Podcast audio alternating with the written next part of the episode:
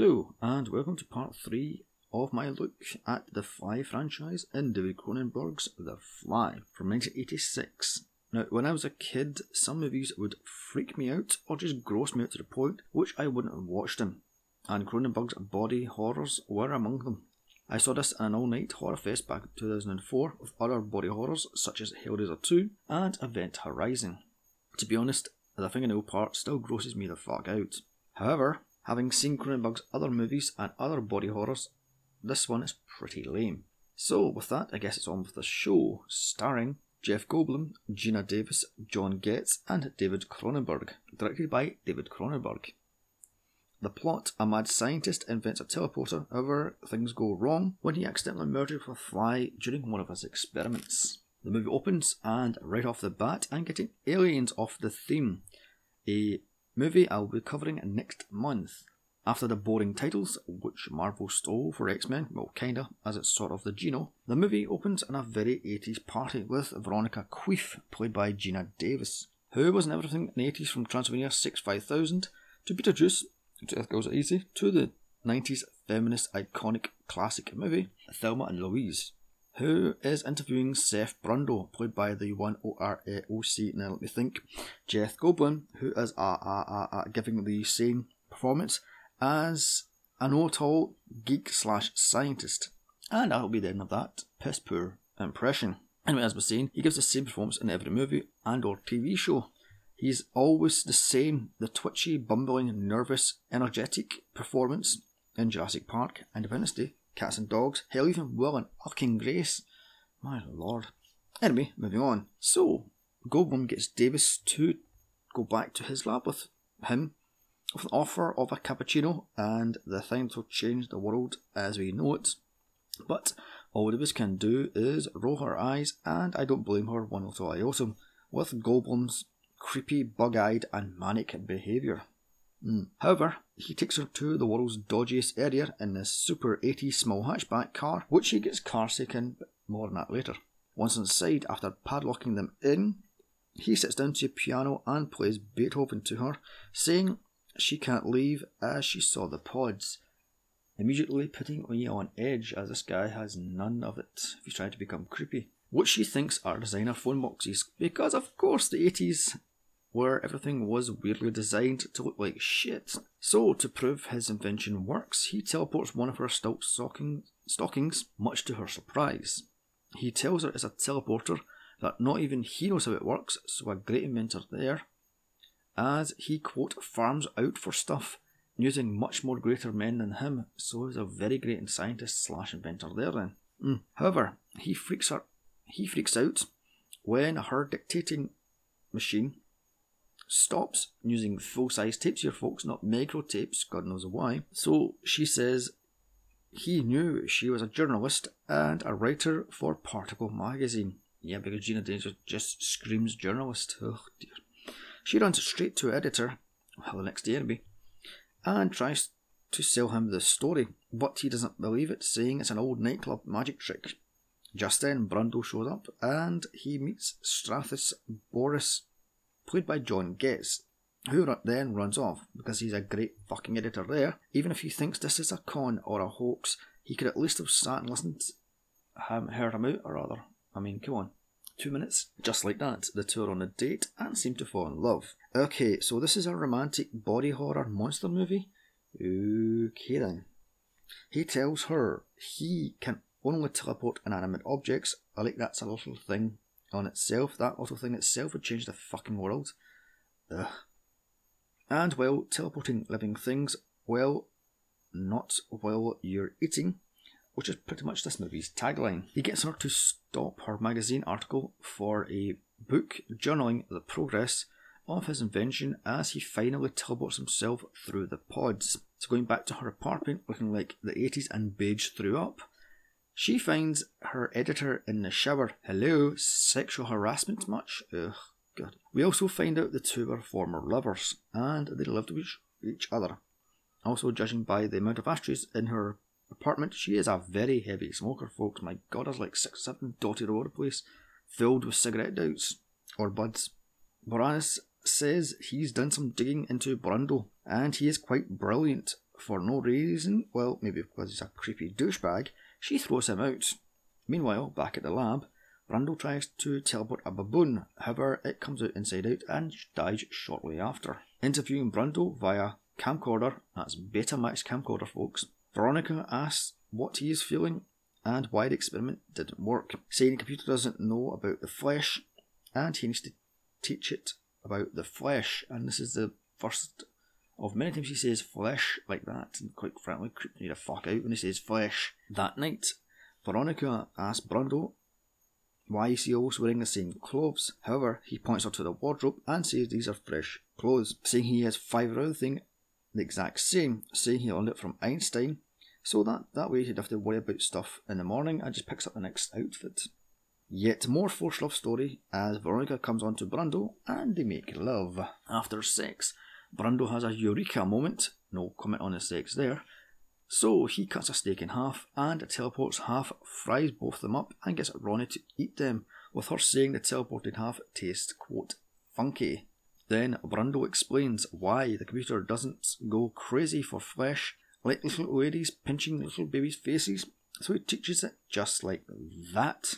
Leaving the next day to go shopping, Ronnie is stopped by her jealous ex boyfriend, saying she's onto something big, with him saying, yeah, his cock, which causes her to fly into a rage and finally dumps him. So she was cheating on him with Brando then. Yes, well done there, love. Days later, Brando teleports another baboon, which comes out perfect. So they drink champagne to celebrate, with Ronnie saying, just imagine, now you're never going to get carsick again, with Brando adding sea or airsick. So, let me get this straight, he invents a teleporter so he won't get travel sickness. Jeez, there's pills for that, mate. You know, Christ, that poor baboon didn't have to die. Moving on. More forced romance as Ronnie that wants to go for a break after knowing Brando for less than two months. She has also changed his wardrobe and him from an eccentric scientist to a rich man about town, with coloured shirts and leather jackets galore. Very 80s. After getting a magazine mock up with Brundle on the cover and her story splashed all over it, Ronnie walks out on the romantic meal to deal with her jealous ex. She just barges into Strathis' office, office even, saying it's her story not his. However, he points out he is in fact the editor, and he sent her to the Bartok party that night where they first met. Therefore, the story is his. However, Strathis agrees to back off while she works on the story. Meanwhile, getting drunk on champagne, Brundle talks to baboon, or himself, about Ronnie and Strathis. So he teleports himself, but oh no, there's a fly buzzing around. While teleporting himself from one pod to another, which, by the way, can we say looks like alien eggs? Now, just wait a minute here. Even their poster ripped off Alien. Jesus, Jinkies, get some originality. 80s, Christ almighty. Brando fails to notice nor hear the fly buzz around the pod with him, so he teleports with it and emerges into him. All the while, the baboon tears up the sofa because you gotta love, you can't work with bloody wild animals. I mean, literally, this thing is ripping apart the fucking sofa cushions and the seat, and God knows what. Returning to the lab, Ronnie finds Seth in bed. Seth tells her he went through last night all because he was drunk and upset about her and Strathis. That he was jealous, so as a great scientist there, he just jumps into his invention no matter tests on a baboon or nothing. So after fixing their frankly forced relationship, they make love yet again, planting the seeds for a sequel. More on that next week. Seth is awakened by another fly which he catches in his bare hands just like that. Waking hours later, Ronnie finds Seth, or at the very least Goldblum's stand-in, doing a gymnastic routine on an armchair. Then yet more gymnastic routine on a pipe in the kitchen of the loft slash lab. lab. Slowing off, he now has super strength and is as nimble as a fly. The next day, in yet more forced romance, we see Seth and Ronnie walking around town as he buys her a love trinket. Then the two stop for coffee, with Seth saying he feels great, that he feels renewed as he pours sugar into coffee. And it's here we get Goldblum in full Goldblum effect, acting with wide eyes, stammering, stuttering, wild hands, table banging, and manic overacting. To the OTT here. Oof. After a marathon love-making session, according to Ronnie, she finds a weird black hairs on Seth's back, where earlier in the movie he cut himself on a processor chip they found while making love in bed. So Ronnie cuts them off to get tested. Just then, Seth tries to force Ronnie to go through, saying he's never felt better, that he has power surging through him.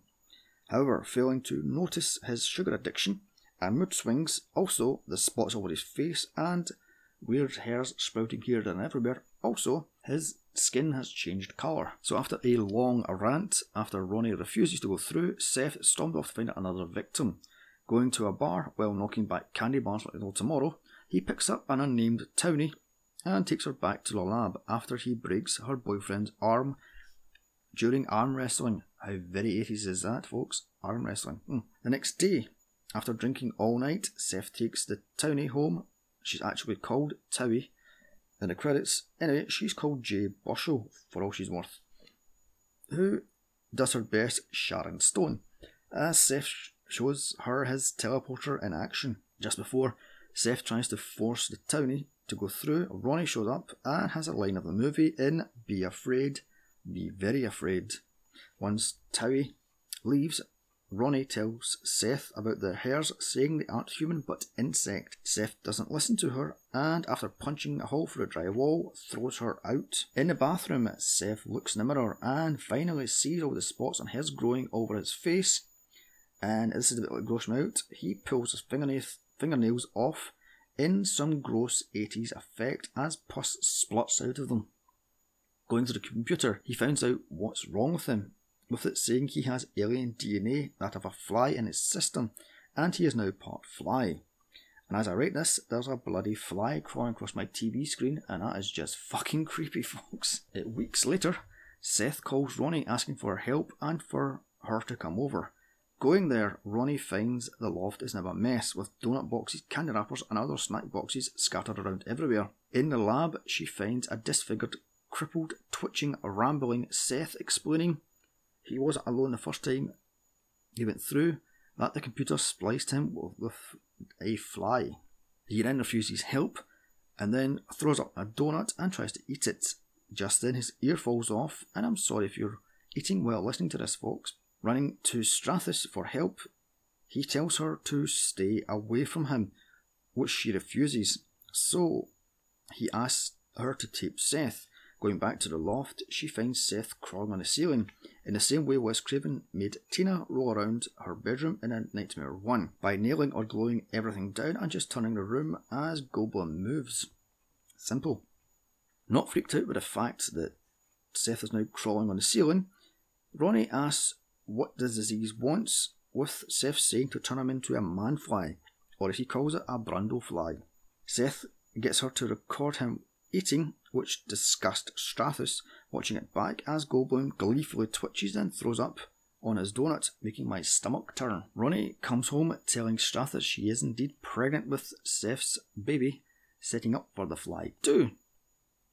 Going to the clinic to have an abortion, by the way, spot Cronenberg as one of the doctors, she gives birth to a maggot, which turned out to be a nightmare. That's okay then. Mm. Sitting at his computer, Seth comes up with a solution about how he needs one or more pure humans to splice with the DNA fly out of him to make him 100% human again.